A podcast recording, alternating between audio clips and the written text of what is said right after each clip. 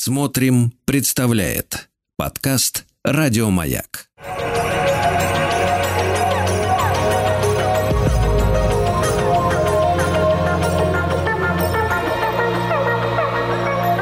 Сотворение кумира.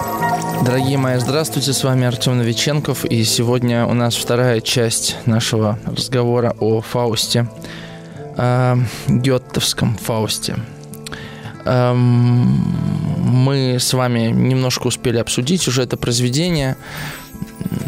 У меня к каждому эфиру обычно какой-то есть, знаете, в начале э, лирическое отступление или э, какие-то мысли по поводу, знаете, ну как надо в эфир войти, да.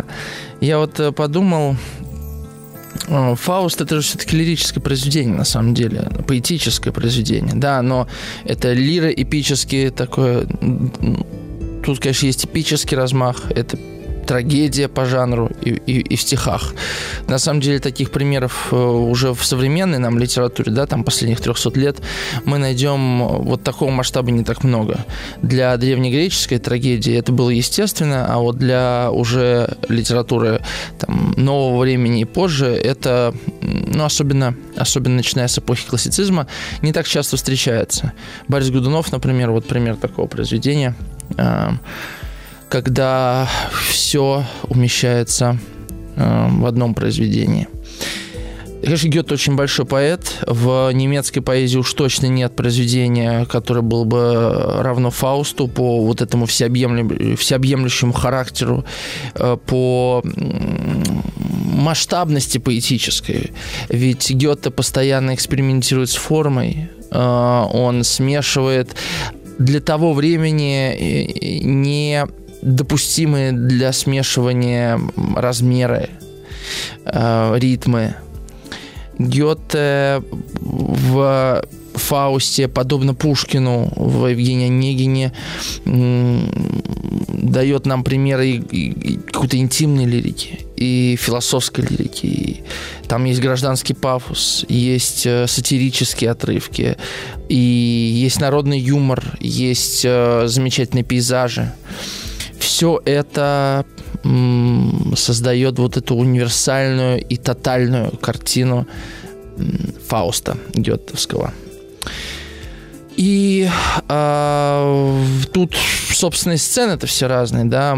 Все, что мы с вами читали, уже нам предлагает довольно широкий спектр. Сцены на небесах, разговор архангелов, э, Мефистофеля и Бога, э, открывающий разговор директора театра там по поводу театра как такового, разговор Фауста с учеником, э, его монологи о науке, в потом не знаю, сегодня будем обсуждать, не будем. Естественно, я многие сцены опущу, у нас просто не будет времени обсуждать их внимательно. Э, важно ухватить такие ключевые моменты, но какая-нибудь э, пирушка студентов в погребке Ауэрбаха, когда Мефистофель э, делает, создает вино да, из, э, из стены нальется. Конечно, это сатирическая, да, бытовая такая зарисовка. Лирические и трагические сцены свиданий Гёте с, э, ну, с Гретхен, например, да, и глубоко трагическое. Мы отдельно об этом поговорим. Я планирую вот через неделю говорить о любовной истории конкретно, про Елену Троянскую, про Гретхен, эту историю. Совершенно две удивительные истории истории, в смысле, удивительные, да, как, как Гёте сделал это. И вообще э, для меня сцена где э, Фауст встречается с Гретхен в темнице. Наверное, не могу сказать, что я много читал Фауста. Ну, пару томов прочитал. Конечно, я читал Вертера, там читал его путешествия, стихи читал, э, даже какие-то письма. Но из, из всего, что я читал у Гёте, это, конечно же, был это абсолют э, трагизма ну и плюс ко всему, да, плюс вот к этой истории, истории метафизической, магической, истории любовной, истории бытовой, истории э, философской, да, внутренней истории Фауста. Э, фа, сама, само это произведение, сама эта трагедия наполнена и сказочными мотивами, мифами, преданиями, э, фантастикой и э, Гёте на самом деле в Фаусте смешивает то, что наша современность пытается уложить в одной голове. Э, мы с вами живем в мире, который по-прежнему э, хочет идти кораблем, хочет идти курсом рациональности – курсом, который позволяет все объяснить с помощью научного подхода. Да? Я об этом говорил частично неделю назад о, об отношении Гетте к такому взгляду на мир. Да? Но когда мы сталкиваемся с чем-то непознаваемым, мы э, либо говорим, что наука еще не смогла этого объяснить, либо мы э, закрываем на это глаза, либо мы это, ну, скорее всего, маргинализируем. Да? Мы говорим, что нет никакой астрологии, и карты Таро не могут предсказать будущее. И карма это какая-то магия и так далее, и так далее. Потому что это необъяснимые вещи. Э, вот был у нас как-то гость один, э, я его за рамками эфира спрашиваю, а вы ты в Бога, говорю, веришь? Он говорит, ну, верю, я из, из православной семьи. Я говорю, а ты веришь, что Христос ходил по воде? Он такой, эм, не знаю. Я говорю, то есть, подожди, ты в Христа веришь, а в то, что он по воде ходил, нет? Он говорит, ну да, да, я верю, что он ходил по воде. То есть, вот э, одна вот это вот этот момент сомнений, да, что, подождите, э, мораль, э, мысль, да, религиозная, это все я принимаю в Христе. А в то, что он мог творить чудеса, мне уже сложнее поверить, потому что мы живем в таком мире, в котором, если ты скажешь, что ты веришь что, в то, что Христос ходил по воде, на тебя посмотрят, может быть, как на полного идиота. При этом мы не маргинализируем, например, зачастую веру в Бога, да? но маргинализируем те чудеса, которые э, божественная природа может давать человеку. Эти все темы очень интересовали Гетте. Гёте, в отличие от нас, э, отстоял не так далеко от э, средневековых алхимиков, которые создавали философский камень. Он не так э, далеко от, да, э, от, отстоял, слово-то какое отстояло, ну, другое значение, ну, да, находился, да, на вот этой вот временной шкале, временной э, ленте от э, позднего средневековья, когда сжигали ведьм, например. И все эти истории, конечно же, они бытовали в народе. Да, города росли, но до сих пор оставались деревни, где все это бытовало. И, например, на севере России бытует до сих пор по сей день. И поэтому для меня Фауст – это, конечно же, попытка совместить в себе оба этих подхода.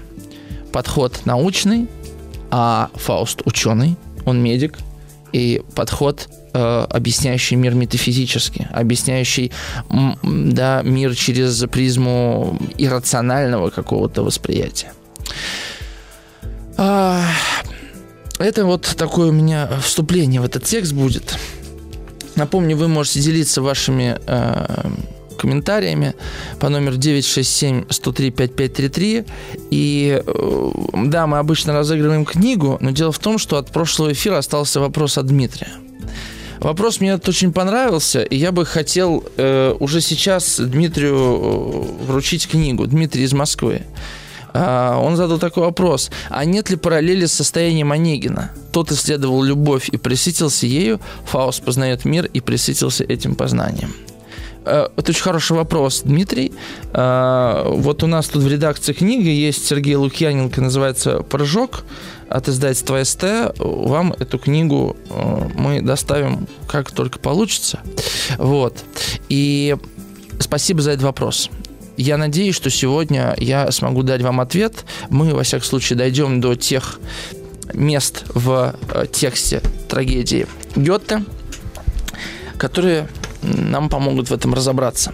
А вы можете задавать ваши вопросы. Надеюсь, что отсутствие э, э, приза в конце эфира вас не будет останавливать. 967-103-5533. Мы э, покинули Фауста неделю назад на ключевом на тот момент, моменте его жизни. Ну и что, что это тавтология, по-другому не скажешь. А, напомню, Фауст а, пришел во внутренний интеллектуальный тупик. Он а, освоил все возможные науки и знания, доступные на тот момент, и так и не нашел ответа на э, истину, на содержание жизни. Да? Э, и мы говорили о том, что оказывается, что оказывается недостаточным быть полезным обществу, недостаточным э, быть интеллектуально и эстетически, и этически взрослым, глубоким человеком, как Фауст. Недостаточно иметь учеников, недостаточно спасать человеческие жизни, что Фауст постоянно делал, чтобы решить вопрос о смысле существования. Для Фауста недостаточно. На самом деле я э, сейчас полагаю, я думаю, что Фауст – это пример современного Одиссея. Объясню, что я имею в виду. Одиссей, конечно, не был ученым, но Одиссей был путешественником. Вероятно, Одиссей был величайшим путешественником во всей истории э, нашей культуры. Потому что Одиссей хотел доплыть до края света. И он делал это. Одиссею было интересно, что происходит в царстве мертвых, что там на далеких островах, как живут другие люди. Одиссей э, вопреки здравому смыслу рисковал жизнью, здоровьем. Э, его тянуло это знание. Ему было очень интересно дойти до границ жизни. И мне кажется, что в этом э, точка соприкосновения и сопряжения, на самом деле, Фауста и Одиссея. Я в своей жизни никогда не встречал таких людей – Современный человек чаще всего воспринимает жизнь как, э, если у него есть желание э, дойти до какого-то предела, это желание прожить жизнь на полную катушку. То есть испытать э, какой-то такой спектр эмоций, чувств и состояний, которые только доступны человеку. Но отношение к миру как к чему-то, что хочется постичь, и постичь не только внешне, но и внутренне, такого я э, в людях, наверное, никогда не встречал либо об этом у нас не заходил разговор. Вот это не просто жажда жизни, да, а жажда познания бытия. И мне кажется, в этом есть какой-то дух нашего времени. Мы начинаем относиться к миру как к чему-то непостижимому. Чем отличается гетовское восприятие и восприятие фаустовское в том числе? Ведь я напомню, Фауст алхимик. А какая главная идея была у алхимиков? Это создание философского камня. Но как создавался философский камень? Не с помощью перегонки, реторт, каких-то колбочек, э, сочленения э, каких-то химических веществ, сплава металлов и так далее. Это все было. И благодаря химикам э, тот научный прогресс, который мы имеем э, в 17-18 веке, естественно, дальше, во многом им обязан, потому что в, в процессе поиска философского камня они осваивали природу. Менделеев, да, сформировал таблицу химических элементов, но э, до Менделеева эти элементы уже были найдены и сформулированы, и так или иначе изучены. Менделеев да, фантастическим образом э, и силой ума, а может быть чудом, вы же знаете, что да, считает, что ему приснилась эта таблица, смог классифицировать эти элементы, э, и мы до сих пор да, находим новый, даже можем прогнозировать, какой элемент будет следующим, если нам удастся его вывести.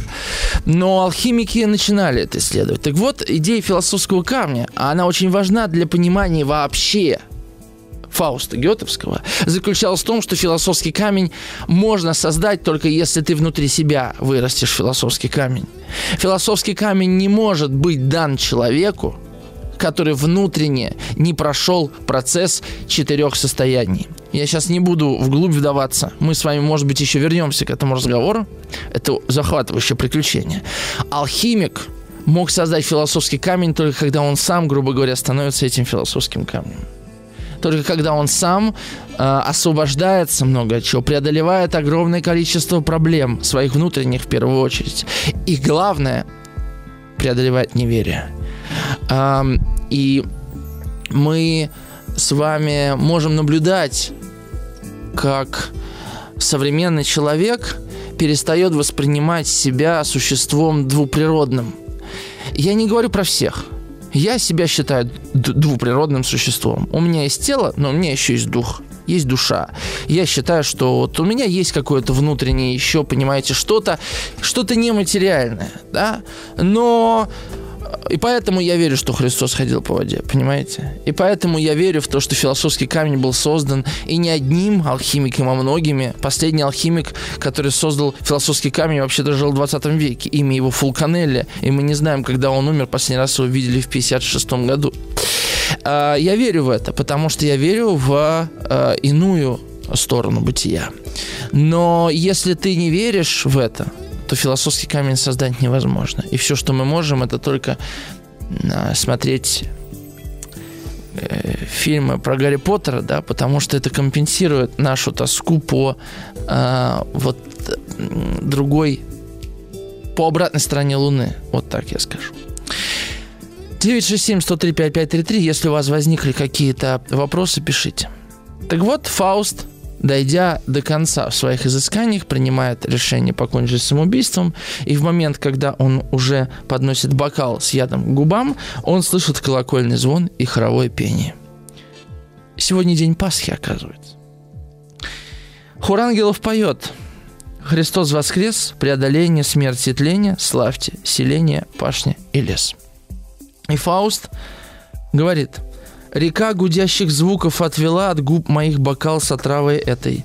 Наверное, уже колокола Христову Пасху возвестили свету, и в небе ангелы поют хорал, который в старь у гроба ночью дал начало братству Нового Завета. Потом хор мироносец ангелов, и Фаус слышит звуки торжества. А, часто этот отрывок прочитывают ошибочно.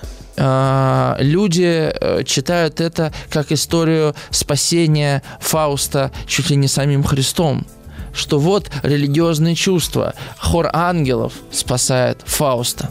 Я сам поначалу также интерпретировал этот отрывок. Но на самом деле Фауста спасает нечто иное – Фауста спасает то, что и удерживало его на протяжении предыдущей жизни. Его спасает чувство сопричастности с миром. Потому что что такое Пасха? Пасха – это надежда для христиан, да, надежда на новую жизнь, надежда на то, что после смерти мы будем воскрес... воскрешены, да, надежда на то, что э, все самое страшное, а ничего страшнее смерти нет, проходит и приходит свет. Пасха – это момент единения людей в одной общей надежде. И именно в момент, когда Фауст э, лишается надежды, он слышит голос людей, верящих во что-то. И мне кажется, точнее, я даже так скажу, я убежден, что именно это и есть спасение для Фауста, потому что Фауст не воцерковленный человек. А, он не верит в храм, не верит в религию, да, как таковую, но он верит в некое иное потустороннее состояние бытия. Сейчас новости и вернемся. Новость как продолжение, да.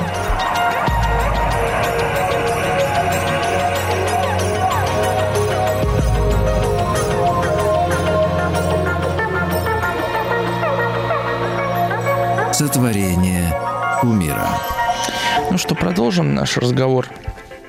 Следующая сцена, которую я хотел бы э, с вами обсудить, это диалог, второй диалог Фауста с Вагнером. Кстати, пишите ваши сообщения, вопросы 967-103-5533. Эм, вы, наверное, заслушались или заснули. Фауст, вам следует благодарить того, кто всех учил убить, проходит с Вагнером дальше. Вагнер, вы можете всем этим быть горды. Как вы любимы деревенским людям. Большое счастье пожинать плоды способностей не сгинувших под спудом.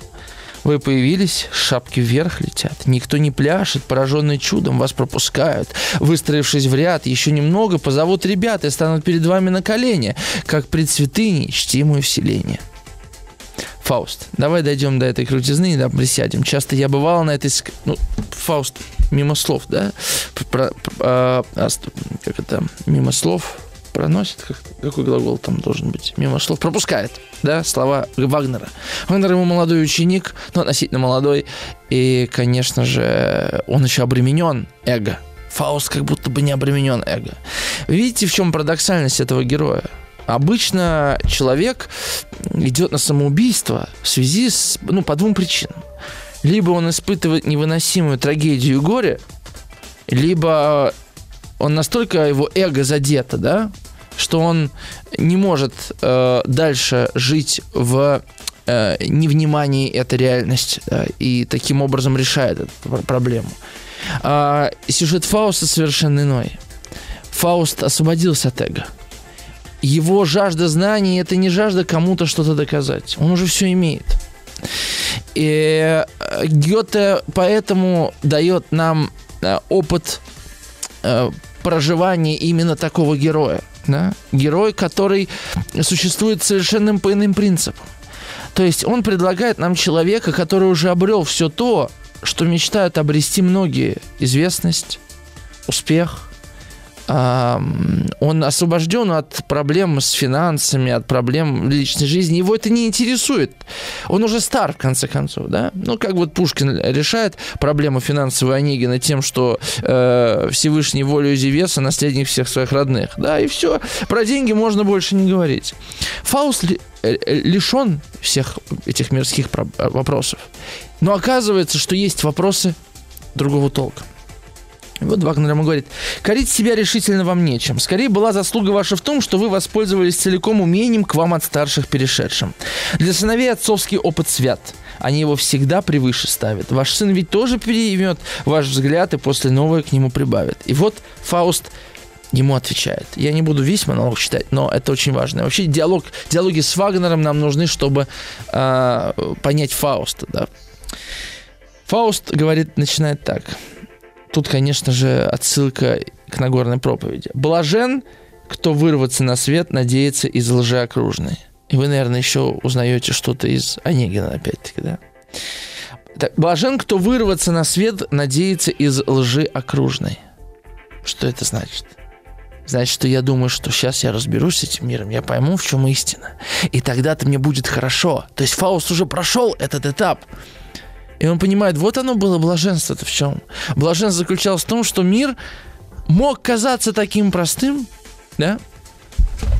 Я вот, знаете, сейчас читаю, жалею, блин, а вот бы вот Фауст там не Елену себе вызвал, а говорит Мефистофель, слушай, можно мне сюда Будду или Нагарджуну какого-нибудь? Вот, и, то есть совершенно, то, то есть нечто, выходящее за пределки, за пределы фаустовского разумения, да? Совершенно иной, иноплеменный взгляд на вещи. Можно мне Лаудзы сюда, пожалуйста? Понимаете? Но нет. Это определенная, определенная граница да, познания, в которых Фауст существует. И он говорит, блажен, кто вырваться на свет надеется из лжи окружной. В том, что известно, пользы нет – одно неведомое нужно. Но полный вечер омрачать своей тоской без причины, смотри, закат свою печать накладывает на равнину. День прожит, солнце с вышины уходит прочь в другие страны. Зачем мне крылья не даны? С ним вровень мчаться не устану, на горы, да, да, да, и дальше он начинает фантазировать. Вот это в том, что известно, пользы нет. Одно неведомое нужно. Ну, потрясающие вещи, понимаете? Ведь мы стремимся к тому, чтобы э, изведать, чтобы познакомиться с изведанным. Фауст это неинтересно. Подобно тому, что как бы Гуржиев, да, и Пятигорский называют объективным фактом. Ну да, это стакан. И да, я знаю, как он выглядит и как называется. Но это неинтересно. Так, кстати, Пятигорский так говорил. Послушайте, но ведь это совершенно неинтересно. Одно неведомое нужно. Вот это интересно. Понимаете? Как выглядят э, диалоги или small talk, и вообще диалоги, которые я иногда там слышу на улице или в кафешках. Это, конечно, очень неинтересные диалоги, потому что это диалоги о том, что все знают. Я не говорю простой разговор, как дела, и когда люди делятся жизнью. Нет, но когда люди начинают обсуждать, например, в бане или в сауне какой-нибудь, да, русские мужики сидят и обсуждают, слушай, а вот там э, развязку новую сделали на МКАДе да, или там, а вот слышала новая сумочка, да-да-да, вот это неинтересно, понимаете, неинтересно не потому, что э, там нет человеческих отношений, они там есть, безусловно, неинтересно потому, что это уже есть, да? Фауст интересует нечто иное. То есть мы знаем, что что-то есть, но мы не знаем, что это, это как если бы мы знали, что это такое, но мы не знаем, что это такое. А, Вагнер говорит, отвечает на длинную вот эту фантазию Фауста. И на меня капризы находили, но не припомню я таких причуд. Это вот, это, знаете, интересный такой взгляд, когда учитель уже что-то понял, и ему что-то уже неинтересно. А ученик еще этого не понял, и ему кажется, что что-то интересно. И в этот момент учитель ученику кажется странным. И ученик э, ложно предполагает, что он уже преодолел учителя. Вот Фауст попадает в такую ситуацию, ситуацию учителя, да, на, на кого ученик смотрит с подозрением. Говорит, слушай, ты что, не понимаешь таких очевидных вещей? Это же просто. А, Вагнер. И на меня капризы находили, но не припомню я таких причуд. Меня леса и нивы не влекут. И зависти не будет птичьи, не будет птичьи крылья. Моя отрада – мысленный полет. По книгам, по странице за страницу. Зимой за чтением быстро ночь пройдет, тепло по телу весело струится, а если попадется редкий том, от радости я на небе седьмом. Понимаете, вот он пример. Фауст уже прочитал все книги, которые он хотел, и он не нашел там истины, ему теперь эти книги не интересны. А Вагнер еще из книг что-то черпает. Он еще... И он говорит, слушай, ну, мне, ну что, что в этой природе? Ну вот она, вот она, вот деревья стоят, вот Нивы, озера. Толку-то какой от нее, да? А Гёте понимает, что в, со в созданиях человеческих нет ничего больше человека зачастую, а в природе есть неч внечеловеческое, да? Неведомое то, что его влечет. Его влечет не то, что может э, увлекать ботаника, да, или эколога. Его влечет нечто иное. Что за тайна этой природы? Ему кажется, что именно, ну, природа в частности, да, заключает в себе вот это внечеловеческое. И Фауст ему отвечает замечательно. Ты верен весь одной струне и не задет другим недугом. Но две души живут во мне, и обе не в ладах друг с другом. Одна, как страсть любви, пылка и жадно льнет к земле всецело. Другая вся за облака, так и рванулась бы из тела. О, если бы не в царстве грез, а в самом деле вихрь небесный меня куда-нибудь унес в мир новой жизни неизвестной. О, если б плащ волшебный взяв, я бы летал куда угодно. Мне б царских мантий держав, милей был этот плащ походный.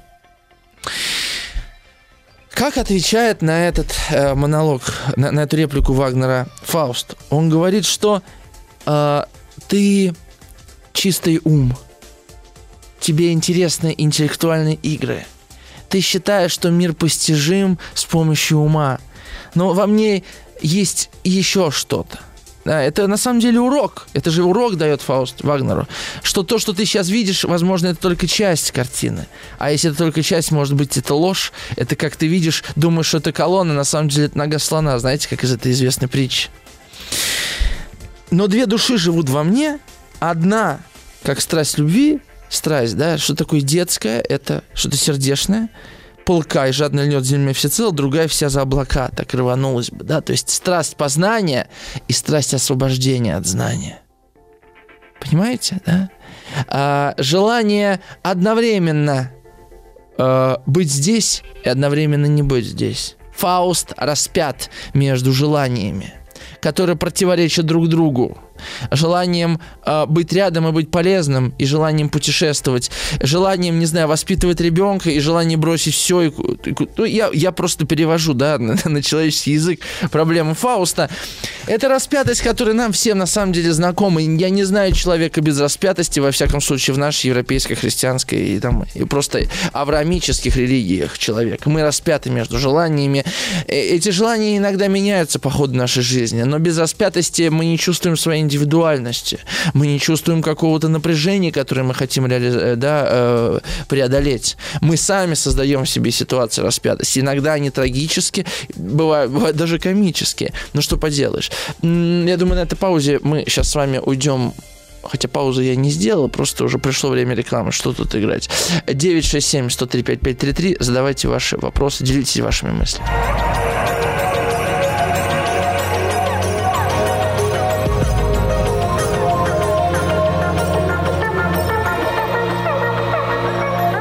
Сотворение умира.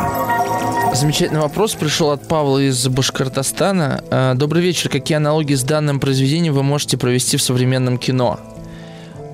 Очень интересный вопрос, Павел. Я, мне кажется, готов всю оставшуюся часть эфира размышлять над этим. Вот. Э, потому что это очень интересный сложный вопрос. Я об этом никогда не думал. Первое, что мне при, пришло в голову, и то, наверное, потому что я на днях размышлял над этим фильмом, как ни странно, это дом, который построил Джек Ларса фон Триера. Да, главный герой не Фауст, главный герой не интеллект... Нет, он интеллектуал, он маньяк, да, это такой псевдотриллер, с комическими элементами. Ну, последний снятый фильм Ларсен фон Триера до «Королевства» третьего сезона. Но вот это желание постичь а, природу бытия а, через искусство а, у главного героя, безусловно, есть да, вот эта тяга к постижению. На самом деле, в, особенно в последних фильмах Ларса фон Трира это присутствует. Даже в «Нимфоманке» отчасти, э, когда она ищет свою душу, э, чтобы ищет дерево, похожее на нее саму, да, ищет собственное дерево. Это история в чем-то про постижение, но вот дом, который построил Джек, наверное, самое близкое. Я еще подумаю по блестящий вопрос. Кстати говоря, э, дорогие радиослушатели, если у вас есть ответ на этот вопрос, вы можете написать, и мне было бы очень интересно услышать. Э, мне просто нужно время, понимаете? Это такой вот Редко такие вопросы задают. Слушайте, Альбина, надо Павлу что-то как-то как отблагодарить его. Вот у нас еще же есть книжка там одна, вот я же знаю, правда, Альбина? Константина Куксина. Лежит у нас хорошая книжка. Павел, а у вас есть дети? Я не знаю. Может, у вас племянники есть? Напишите, потому что нам вот наш этнограф, э, который у нас недавно был, Константин Куксин, книжки свои привез, одна осталась, но она такая, да, рассчитана на э, подростков. Э, «Дети капитана Немо» называются, очень интересно написано, я ее листал, так что если хотите, мы можем вам это тоже прислать. Просто восхитительный вопрос. Да, я не забыл про вопрос, который э, Дмитрий нам задал э, неделю назад про сопоставление Онегина с Фаустом. Я до него дойду. Мы просто еще не дошли до этого момента. После этого разговора Фауст с Вагнером, они, они же на прогулке. Э, да, Павел, дайте ответ, и мы с книжкой что-то придумаем. Да, номер 967-103-5533 для всех наших радиослушателей. Эм, и Вдруг Фауст замечает черного пуделя, он что-то бегает кругами вокруг них. И тут интересный такой диалог. Значит, Вагнер. На что, однако, вы вперили взор и смотрите, как вкопанный в упор? Фауст. Заметил, черный пес бежит по пашне. Вагнер. Давно заметил. Что же из того? Фауст. Кто он? Ты в нем не видишь ничего? Вагнер. Обыкновенный пудель, пес лохматый, своих хозяев ищет по следам. Фауст. Кругами, сокращая их охваты, все ближе подбирается он к нам. И если я не ошибаюсь, пламя за ним змеится по земле. Полян. Вагнер. Не вижу. Просто пудель перед нами, а этот след оптический обман. Фауст, как он плетет вокруг нас свои извивы. Магических смысл не так-то прост. Вагнер, не замечая. Просто пес трусливый, чужих завидев, поджимает хвост. Фауст. Все меньше круг. Он подбегает. Стой, Вагнер. Вы видите, не призрак. Пес простой. Ворчит, хвостом виляет. Лег на брюхо. Все как у псов и не похож на духа. Фауст. Не бойся, смирный пес. За мной, не тронь. Вагнер. Забавный пудель. И притом огонь живой такой, понятливый и бойкий, поноску знает, может сделать стойку, а бронить его что-нибудь найдет, заброшенную палкой в пруд нырнет. Фауст, да, он не оборотень, дело ясно, к тому же, видно, вышколен прекрасно. Вагнер. Серьезному ученому забавно иметь собаку с выучкой исправной. Пес этот, судя по его игре, наверное, у студентов был в муштре. Входит в городские ворота. Эм... Знаете, какая интересная история. До этого э, у нас был диалог Фауста с Вагнером о том, что Вагнер видит мир как э, некое постижи, постижимое что-то, да, а Фауст говорит, нет, есть что-то еще, и меня туда несет, и мне бы очень хотелось это постичь. И тут история с пуделем. Вагнер говорит, слушайте, да, обычный пудель. Но он необычный, понимаете? Пудели не бегают вокруг по спирали, за ними не бывает огня. Это какой-то странный пудель. Но Вагнер не может этого увидеть. И это главное, э, на самом деле, главный камень преткновения э, в, в, и в моем личном общении с людьми сугубо рационального толка. Когда ты говоришь, вот посмотрите, это же чудо, он говорит, слушайте, ну, конечно, выглядит странно, но я думаю, этому можно найти научное подтверждение. Да, как говорит Вагнер, это оптический обман. Понимаете, о чем я говорю? А, Фауст видит вот эту вторую часть а Вагнер не видит. Он находит все новые и новые доводы, причем абсурднее. О, о, я вспомнил, я вспомнил потрясающий разговор. Это было, значит, когда мы с Владом ездили э, в августе в Ереван, и мы там, значит, одним вечером сидим в каком-то кафе вот с участниками э, конференции, на которую мы ездили, и там была молодая девушка, она тоже психолог а, или психиатр, она тоже поехала на эту конференцию, и что-то мы начали говорить, я начал говорить на свою любимую тему, а я сказал, что я пишу роман про ведьму, и, они, и она говорит, ой, как интересно, я говорю, да, и я говорю, а ты веришь в ведьму? Она на меня посмотрела как на идиота, как и большинство людей, которые мне задают вопрос, а она говорит, нет, конечно, ну, я начинаю с ней говорить по, по эту, на эту тему, и говорю, слушай, ну, э, она говорила, я сама про это читала, нет, конечно, их не существует, и дальше дальше происходит удивительный диалог. я говорю, слушай, но ведь была ведьма, которую 30 раз э, э, помещали на костер, и 30 раз она тушила огонь. Она говорит, да, была такая история, но ведьм не существует.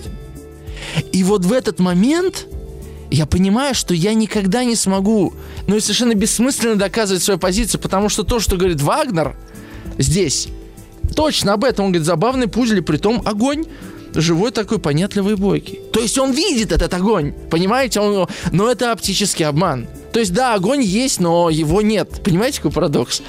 В общем, это смешно даже, да? Смешно. 967-103-5533. Пишите ваше сообщение, мы вернемся после новостей.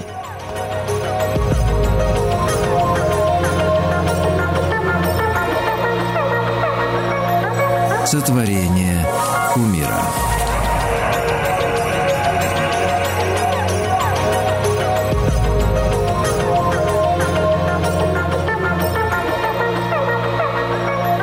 Сотворение кумира.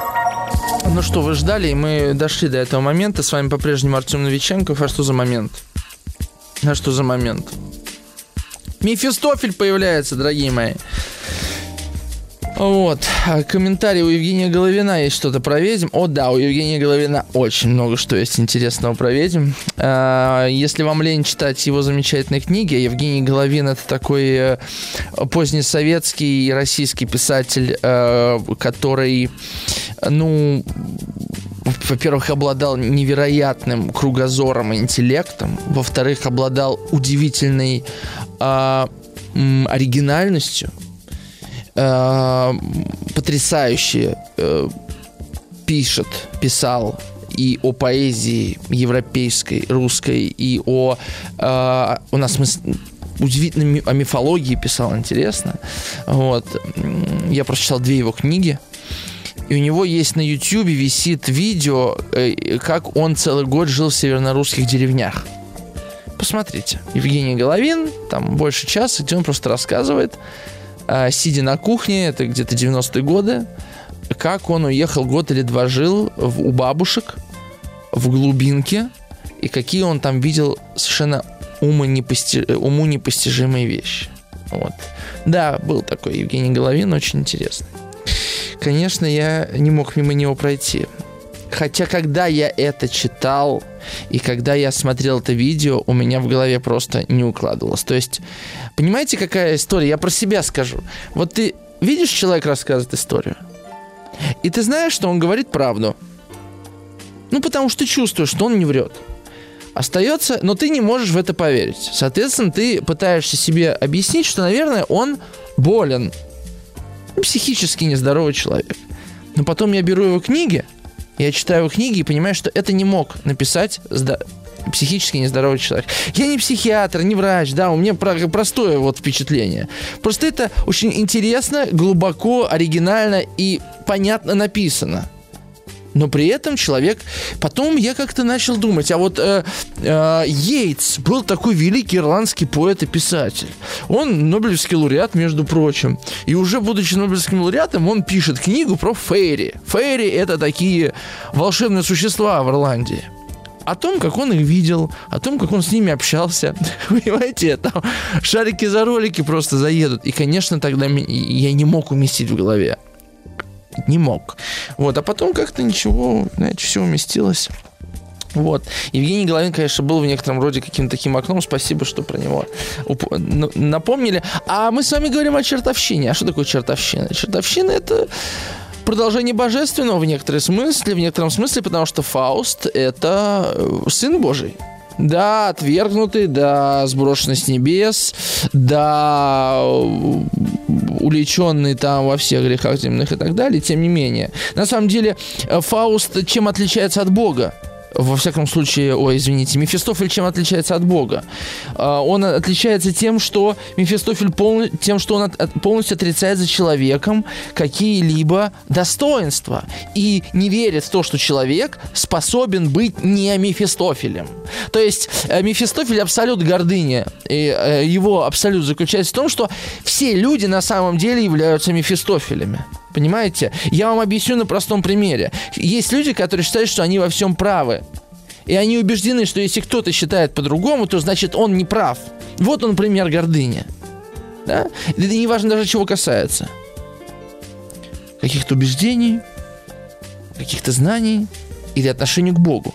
Вот я верю в Бога, и мой Бог истинный, а твой Бог точно не истинный. Мы с Ладом, кстати, вчера об этом размышляли в эфире по 63 э, пунктам Гурджиева. Вот из Мордовии прислали э, эмодзи уха. Кстати, сегодня мало кто вообще пишет. Спасибо, что ухо прислали. То есть, как бы, Артем, там, не скучайте, мы вас слушаем. Спасибо. 967-103-5533. Пишите, может быть, вам действительно пришли идеи, на кого Фауст похож из э, героев кинематографа. Я, кстати, в перерыве что-то об этом не думал, мы сболтали здесь. А, так вот, короче говоря, этот а, пудель этот пудель, э, пока Фауст э, размышляет, его отвлекает. И вот чем начал заниматься Фауст. Да, значит, я к чему? Э, ну, что за ситуация? Фауст хотел закончить жизнь самоубийством, он этого не сделал, он э, побывал в городе, он увидел людей, которым он нужен, ну, вышел на Пасху, да, там праздник, он поговорил с Вагнером, и вот он приходит домой с этой снова обретенным другом с собакой, и надо как-то осмыслить, что произошло. Это был морок, что я хотел себя убить? Или это был, наоборот, абсолют ясности сознания? Но почему я не сделал это? Потому что еще что-то есть. Это вот отвечая на вопрос э, Дмитрия, да, нет ли параллели э, со состоянием Онегина у Фауста. Онегин исследовал любовь и присытился ее, Фауст познает мир и присытился этим познанием, да, пишет Дмитрий. Вот смотрите. Фауст говорит, оставил я поля и горы, окутанные тьмой ночной, открылось внутреннему взору то лучшее, что движет мной. То есть он прогулялся, да, как бы остранился, да, э, отошел от своей внутренней беды, на самом деле, да, и он говорит, я вспомнил, что мной двигало. В душе, смирившей вожделение, совершается переворот. Она любовью к проведению, любовью к ближнему живет. Это ответ, Дмитрий, на ваш вопрос про параллель с Онегином. Потому что Онегин – это абсолют человеческого эго, абсолют человеческого «я». Онегин умеет только брать. Фауст хочет давать. Да? И то, что он брал, он все на самом деле отдавал. Все его знания о медицине он отдавал людям и лечил их. Все свои знания о науке он отдавал, собственно, самой науке, да, и развивал ее. Все знания о юриспруденции он отдавал защищал слабых. Так что все, все знания, э, да, естественно, научные он э, отдавал э, и писал научные труды, он описывал этот мир, чтобы в нем жилось легче. То есть Фауст в этом смысле, да, что брал, то и отдавал. Но одно желание у него осталось. И вот он вспомнил, что да, в душе смирившей вожделение совершается переворот в настоящем времени сейчас. Она любовью к проведению, любовью к ближнему живет. Вы представляете, вот говорят, от любви до ненависти один шаг. А представляете, какой тут шаг у, был у Фауста? От конца жизни до любви к миру один шаг. И дальше он открывает книгу «Бытия», чтобы приступить к переводу. А как начинается книга? Как начинается? Э, я по-немецки все писание хочу, не пожалев старания, уединившись заперти, как следует перевести. вот, нашелся занятие. Все начинается текст. Текст начинается с фразы «в начале было слово», вы знаете, да? Вначале было слово. В оригинале э, вместо слова «слово» написано слово «логос». Если вы просто вобьете в Википедию слово «логос», то вы просто обалдеете от облака значений. Воля, смысл, дело, э, знач, ну, слово как таковое, логос, да, и так далее. Я просто не буду даже гуглить. Достаточно длинный список, около 10 значений. Причем настолько, как казалось бы, отстоящих друг от друга. И вот Фауст садится. А, в начале было слово. С первых строк загадка. Так ли понял я намек? Ведь я так высоко не ставлю слово, чтобы думать, что оно всему основа. В начале мысль была. Вот перевод. Он ближе эти, этот стих передает. Подумай, однако, чтобы сразу не погубить работы первой фразы. Могла ли мысль в создании жизни вдохнуть? Была в начале сила. Вот в чем суть, но после небольшого колебания я отклоняю это толкование. Я был опять, как вижу, с толку сбит. Вначале было дело, стих гласит. И это совершенно удивительный отрывок из Фауста. Во-первых, форма. Вы когда-нибудь встречали в поэзии пример перевода другого текста? Буквально.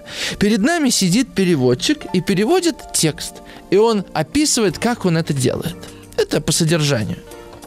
Но что здесь еще интересно? Это движение мысли Фауста. Слово, то есть что создало мир? Он говорит, слово, но я не верю в то, что слово может создать мир. Я не верю в то, что я скажу что-то, и это появится. А, потому что я алхимик, и я знаю, что, что что-то, ведь перед словом что-то еще идет. Не может слово появиться из ниоткуда, ведь что-то должно создать слово, он думает, да? Что может создать слово? Очевидно, мысль должна создать слово. И логос можно перевести как мысль. И он говорит, вначале мысль была, вот перевод, но могла ли мысль, а что такое мысль? Как мысль может вдохнуть в жизнь вдохнуть жизнь в создание целого мира. Одна мысль. Разве она может что-то создать? И он идет дальше. Перед мыслью должно быть что-то. Это должно быть какое-то намерение. Да, Пастернак переводит это как э, сила с большой буквы, да, какая-то внутренняя энергия, какая, да, э, и он думает, что такое движение мысли. Но после небольшого колебания он понимает, что он сбит с толку. Потому что что такое сила? Сила должна э, чему-то служить. Иначе я могу с этой силой вообще-то все разрушить. И Фауст приходит к мысли, вначале было дело. Его опять перебивает пудель. Он отвлекается на пуделя, и вот на этом моменте он заканчивает свой перевод Библии, дальше он к нему уже не возвращается. Он, он остановился на первой строке. Но э, Гёте здесь, конечно же, я думаю, сам того не ведая, пересказывает весь сюжет Фауста, который он напишет дальше, и напишет его, в конце концов, допишет только спустя, спустя 60 лет. Потому что вот это движение Фауста – это движение всей его жизни. Сначала человек читает книги, подобно Вагнеру, и уверен, что в книгах находится истина. Потом человек понимает, что книги ограничены, книги не могут ответить на все вопросы, и в нем рождается а может и не рождается, но в Фаусте родилось его собственное мышление. Мышление, которое созидает этот мир, то есть создает новые смыслы. Но потом ты начинаешь задумываться о том, а зачем мне нужно это мышление, если я ничего не могу сделать им? Мне нужно что-то делать, мне нужно, мне нужно к чему-то это прикладывать, мы говорим, да? И тут уже нужна сила. Понимаете, да? Мысль делает нас сильными, если мы понимаем, что с этой мыслью можно что-то менять.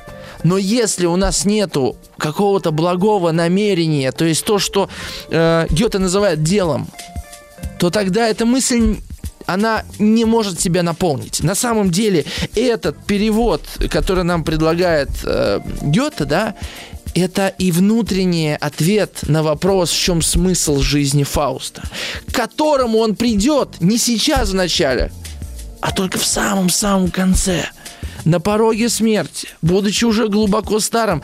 Кстати говоря, он уже глубоко стар. Но напомню, что Фауст сначала попросит у Мефистофеля молодость. И фактически на протяжении этой книги проживет еще одну целиковую жизнь. То есть, э, грубо говоря, Фауст прожил по земным меркам не стандартные, там для нас условно 80 лет, а в районе 160. Да, он прожил две полноценные жизни. Ну, может быть, там 130, 140 лет. Этого никто, мне кажется, никогда не считал. И это сложно посчитать, потому что э, на самом деле Фауст довольно фрагментарное произведение. И оно э, перескакивает через большие довольно э, отрывки времени, а где-то оно вне времени. Например, там, где Фауст разговаривает с Еленой прекрасной. А Елена прекрасная, извините меня, жила там почти 3000 лет назад. Мы вообще не знаем, когда именно. Точных дат мы не имеем, э, потому что она герой эпоса. Да, эпос он вне времени. И тогда сложно вообще сказать, сколько там времени проходит. Это отдельный разговор. Так, вот пишет Дмитрий, подключился. Вначале Бог сотворил Бог, э, вначале сотворил Бог небо и землю. Так начинается книга Бытия, слогос начинается Евангелие от Иоанна. Да, точно. Значит, да, все, все верно, Дмитрий. Иван, э, но не совсем, потому что потому что э, я не знаю, какой перевод Библии читает, да, Гетта. Отдельный вообще вопрос. Так или иначе, это начало, да. Вначале было слово. Так действительно начинается Евангелие от Иоанна. Вообще отдельная история с этим текстом. Я такую книжку замечательно прочитал. У меня все перевернулось в отношении э, хри- христианства как такового. Э, это Элейн Пейджелс, Пейджелс, называется Евангелие от Фомы книга. Я очень вам советую прочитать. Это поразительная вещь, очень интересная. Э, это исследование гностических текстов, сравнение Евангелия от Иоанна с Евангелием от Фомы и с э, синоптическими Евангелиями, то есть Матфея, Марка и Луки. Элейн Пейджелс, Евангелие от Фомы, очень советую, в замечательном издании. Она еще... Все, совет дал, пошел дальше. Короче говоря, э, дальше пропущу немножко, появляется Мефистофель. Дождались, да? Вот в этот момент – в этот момент, когда Фауст как будто бы вот он уже нащупал, ага, дело, но он пока нащупал только в рамках перевода какой-то книги. То есть, переводя Библию, Фауст в этот момент не увидел, что он отвечает на свой внутренний вопрос. Потому что вопрос вначале... От, ответ на вопрос, что такое логос, это ответ на вопрос, что такое смысл. Наш собственный смысл. И Фауст, переводя, казалось бы, книгу, э, переводя Библию, отвечает себе на вопрос, в чем его смысл. Понимаете, какая тут интересная эм, э, форма? Мефистофель выходит, когда дым рассеивается из-за печи в одежде странствующего студента. Тут уже э, включается ирония. Конечно же, э, изображение дьявола, которое мы встретим с вами э, в «Братьях Карамазовых», который встретим с вами в э, «Докторе Фаустусе» это Томаса Мана, который будет э, исп, использоваться Булгаковым в, в «Мастере Маргарите», это все, конечно, восходит уже к гению Гёте, потому что Гёте э, создает миф Мефистофель совершенно не похожего на черта из э, традиционных, в чем-то наивных э, народных старинных преданий. Мефистофель э, фил, философ, Мефистофель интеллектуал, Мефистофель эстет, Мефистофель обладает чувством юмора. Он не человеческий, а человечен. Понимаете? Это как бы такой... Это знаете, если бы робота, или, да, если бы робота отправили в магазин одежды, да, вот он бы, э, он бы начитался каких-то э, журналов, он бы обладал информацией о том, как люди одеваются, и он бы оделся, да, он бы себе купил какие-то побрякушки, может быть, часы, ну, в общем, он бы как бы создал образ человека, да, как ему кажется, люди должны одеваться, но вы бы неизбежно в его луке увидели странное смещение. Какую-то странность. Люди так не одеваются, хотя вроде нормально. Понимаете, о чем говорю, да? Вроде как нормально, но что-то не то. Это как нейросети тексты пишут. Мы с Ладом отдельно давно про GPT делали эфир.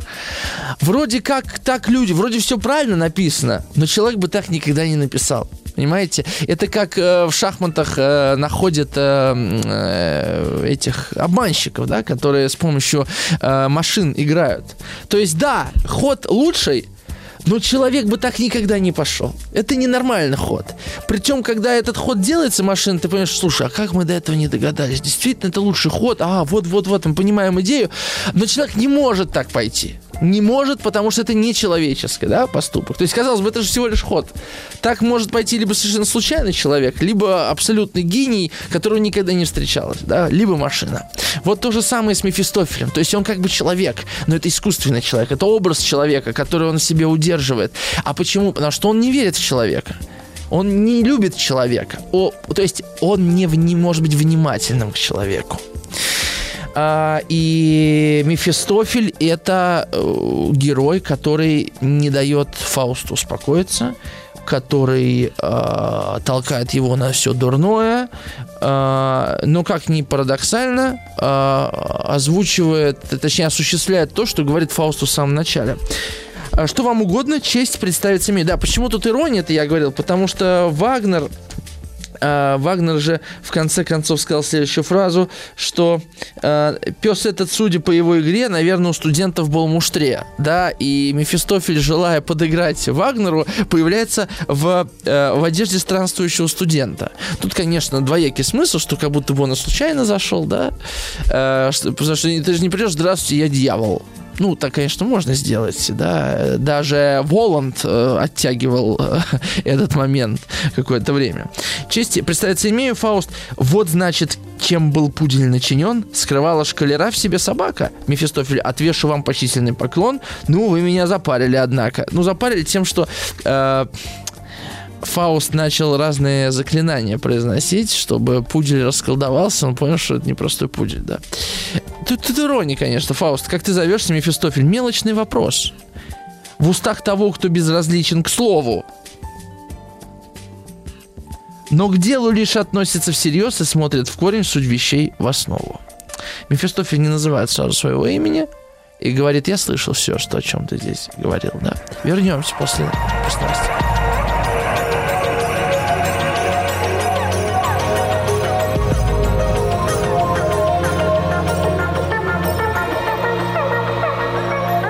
Сотворение умира.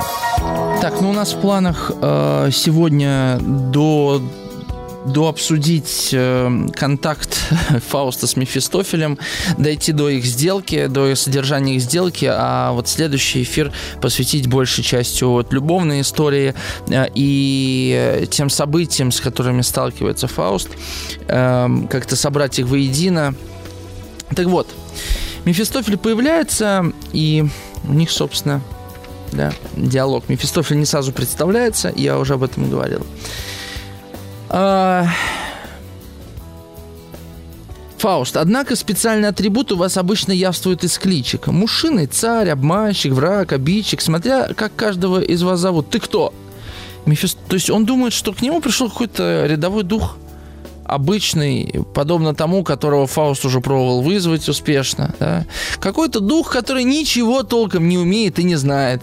Просто он живет там какой-то, да, типа домового, грубо говоря. Да? Что-то он умеет, но истинное о жизни, представление о целостности бытия не имеет. Да? И Мефистофель ему многозначно отвечает. Часть силы той, что без числа творит добро, всему желая зла. И помните, я говорил, да, что Мефистофель, он как бы э, э, озвучивая это, потом на эти же грабли наступает. То есть он говорит, я часть той силы, что э, творит добро, желая зла. Да? То есть я хотел бы зла, но получается добро. Такой парадокс. А почему так получается? Потому же, почему он... По той же причине, по которой он создан. Он создан для блага.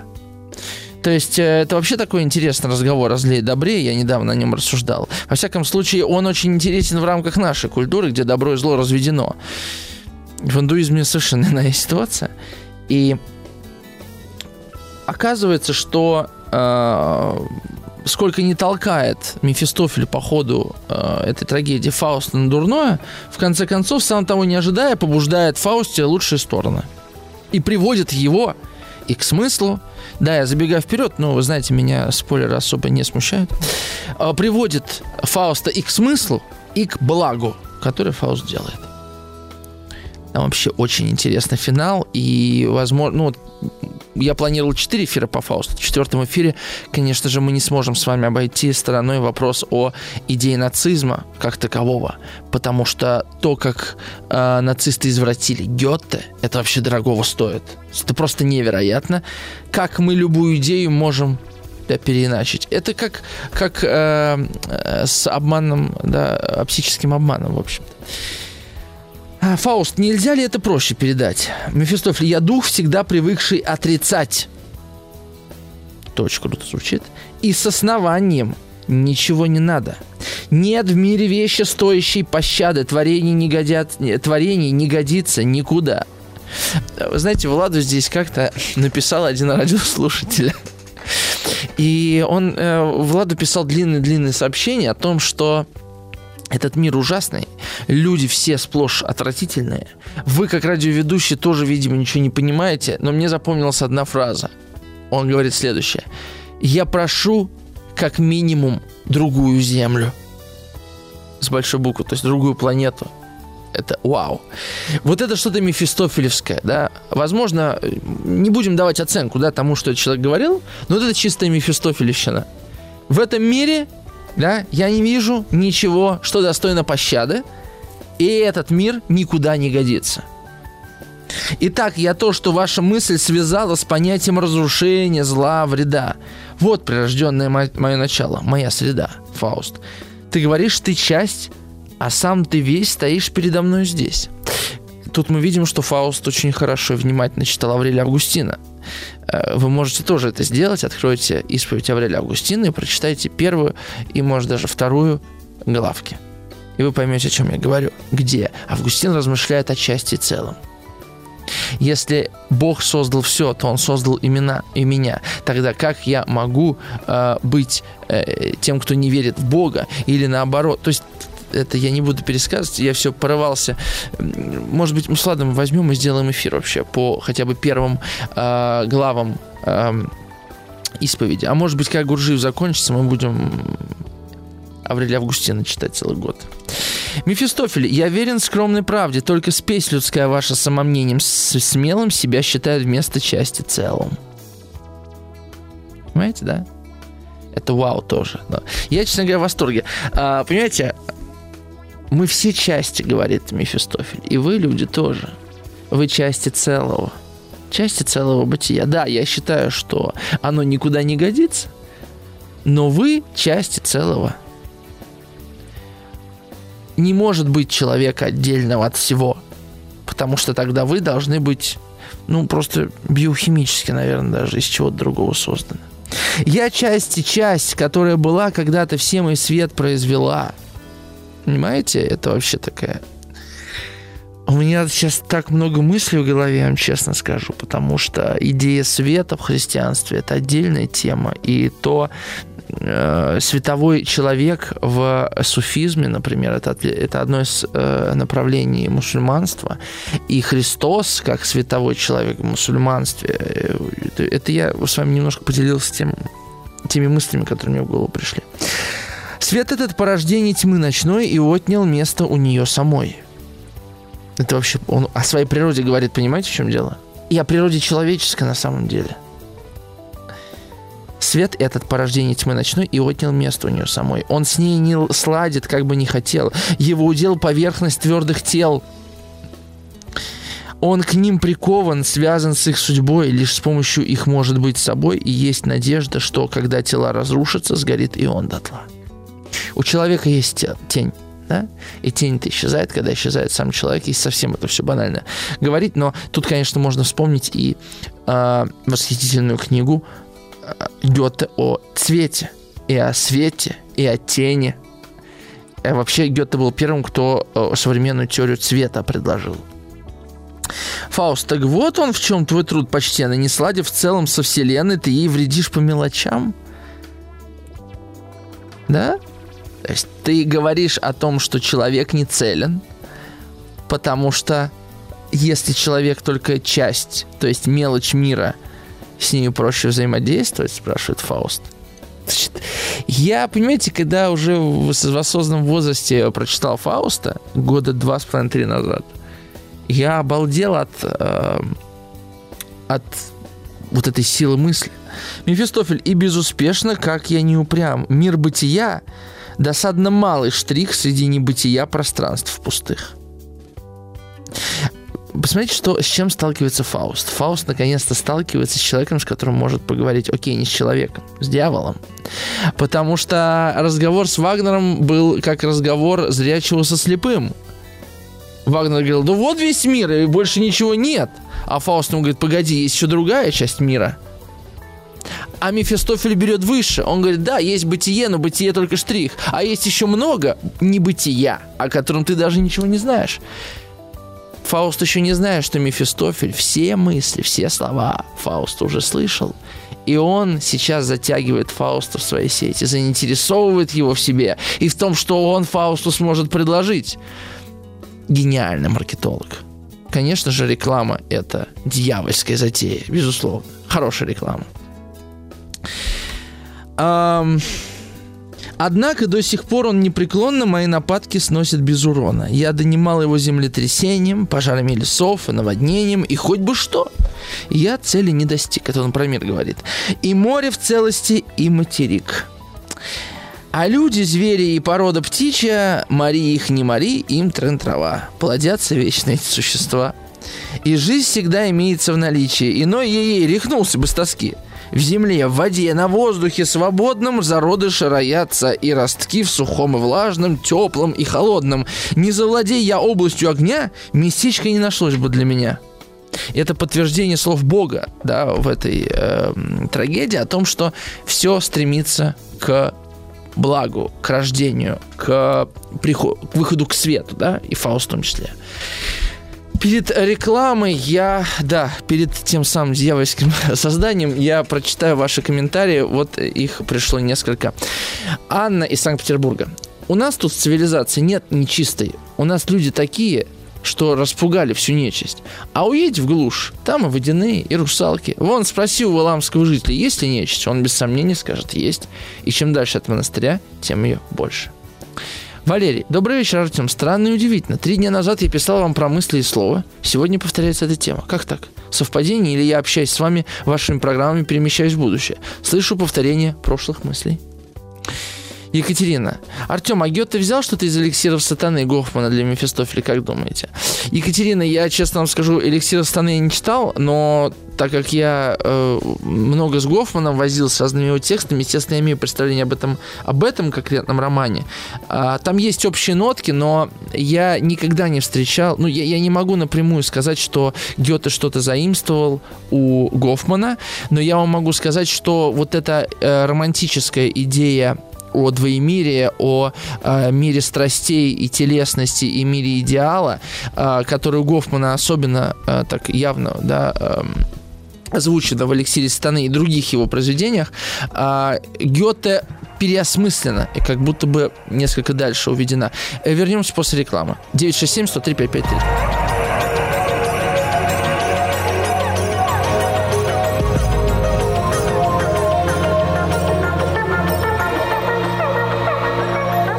Сотворение умира. Комментарий такой от Валерия. Переводчику большое спасибо. Стихосложение прям по-пушкински. Это как надо переработать чужеродный текст, найти слова, которые несут такой смысл. Валерий, спасибо большое.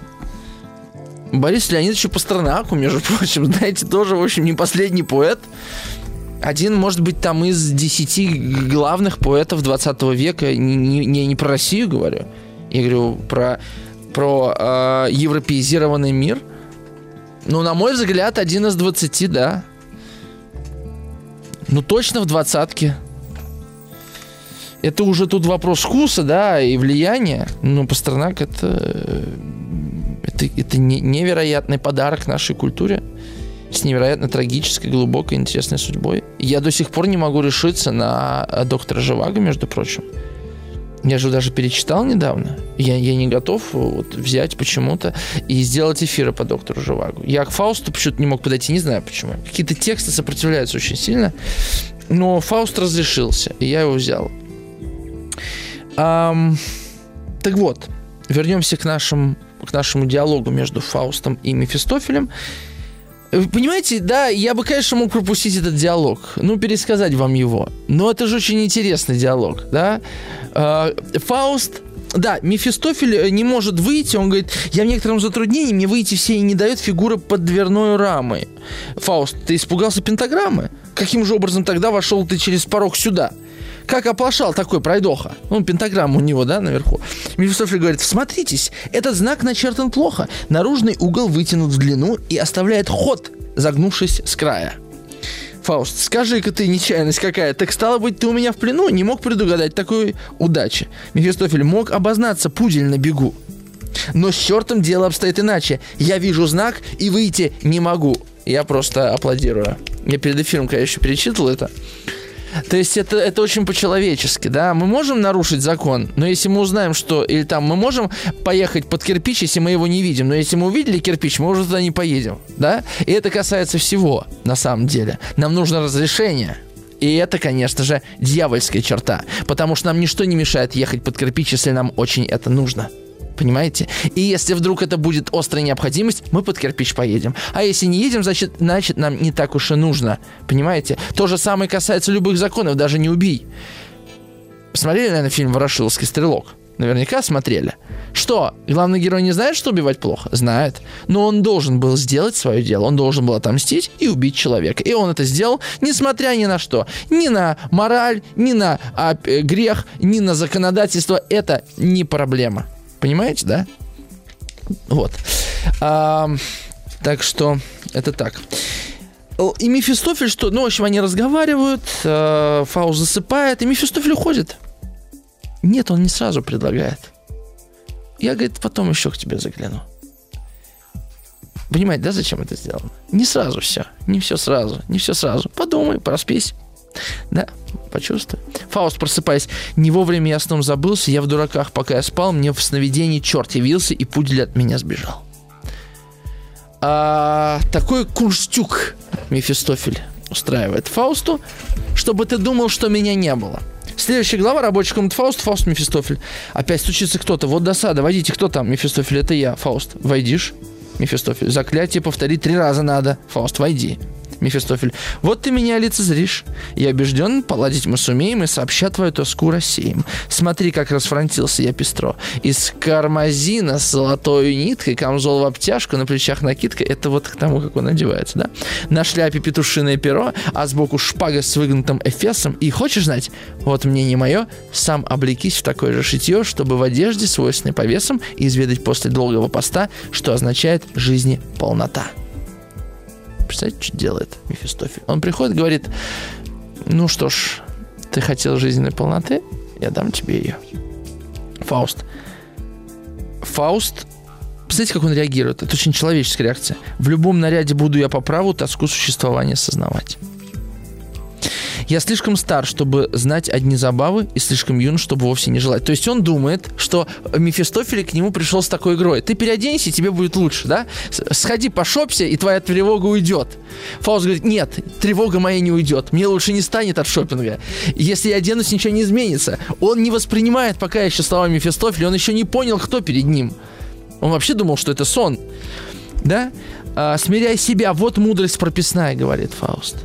Извечный нескончаемый припев, в котором с детства прожужжали уши, нравоучительную этой сушью, нам всем до тошноты осточертев. Я утром просыпаюсь с содроганием и чуть не плачу, зная наперед, что день пройдет глухой к моим желаниям и в исполнении их не приведет. Намек на чувство, если он заметен, недопустим и дерзок чересчур. Злословие все покроет грязью сплетен и тысячу своих карикатур потрясающе, да, правда написано. А, «И ночь меня в покое не оставит. Едва я на постели растянусь, меня кошмар ночным удушьем сдавит, и я в поту от ужаса проснусь. Бог, обитающий в груди моей, влияет только на мое сознание». Понимаете? То есть у него Бог не в сердце, он у него в, в уме. На внешний мир, на общий ход вещей не простирается его влияние. Мне тяжко от неполноты такой, я жизнь отверг и смерти жду с тоской. То есть он говорит, что мои молитвы Бога не достигают, потому что я молюсь из ума, а не от сердца. Я не слышу Бога, потому что это конструкт, который, который должен быть в этом мире. Иначе я не понимаю, как мир устроен, но я не могу поверить в этот конструкт. Понимаете, да, разницу? И он говорит, поэтому я хочу смерти, потому что я не удовлетворен.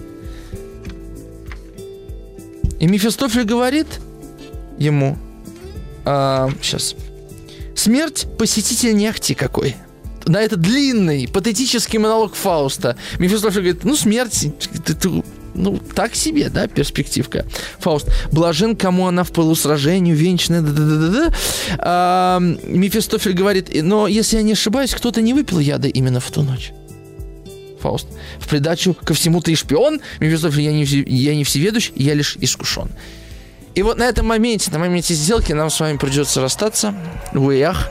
Вернемся через неделю, э, заключим пари и поедем дальше. С вами был Артем Новиченков. Э, Телеграм-канал «Говорящий тростник». До новых встреч. Сотворение умира. Еще больше подкастов «Маяка» насмотрим.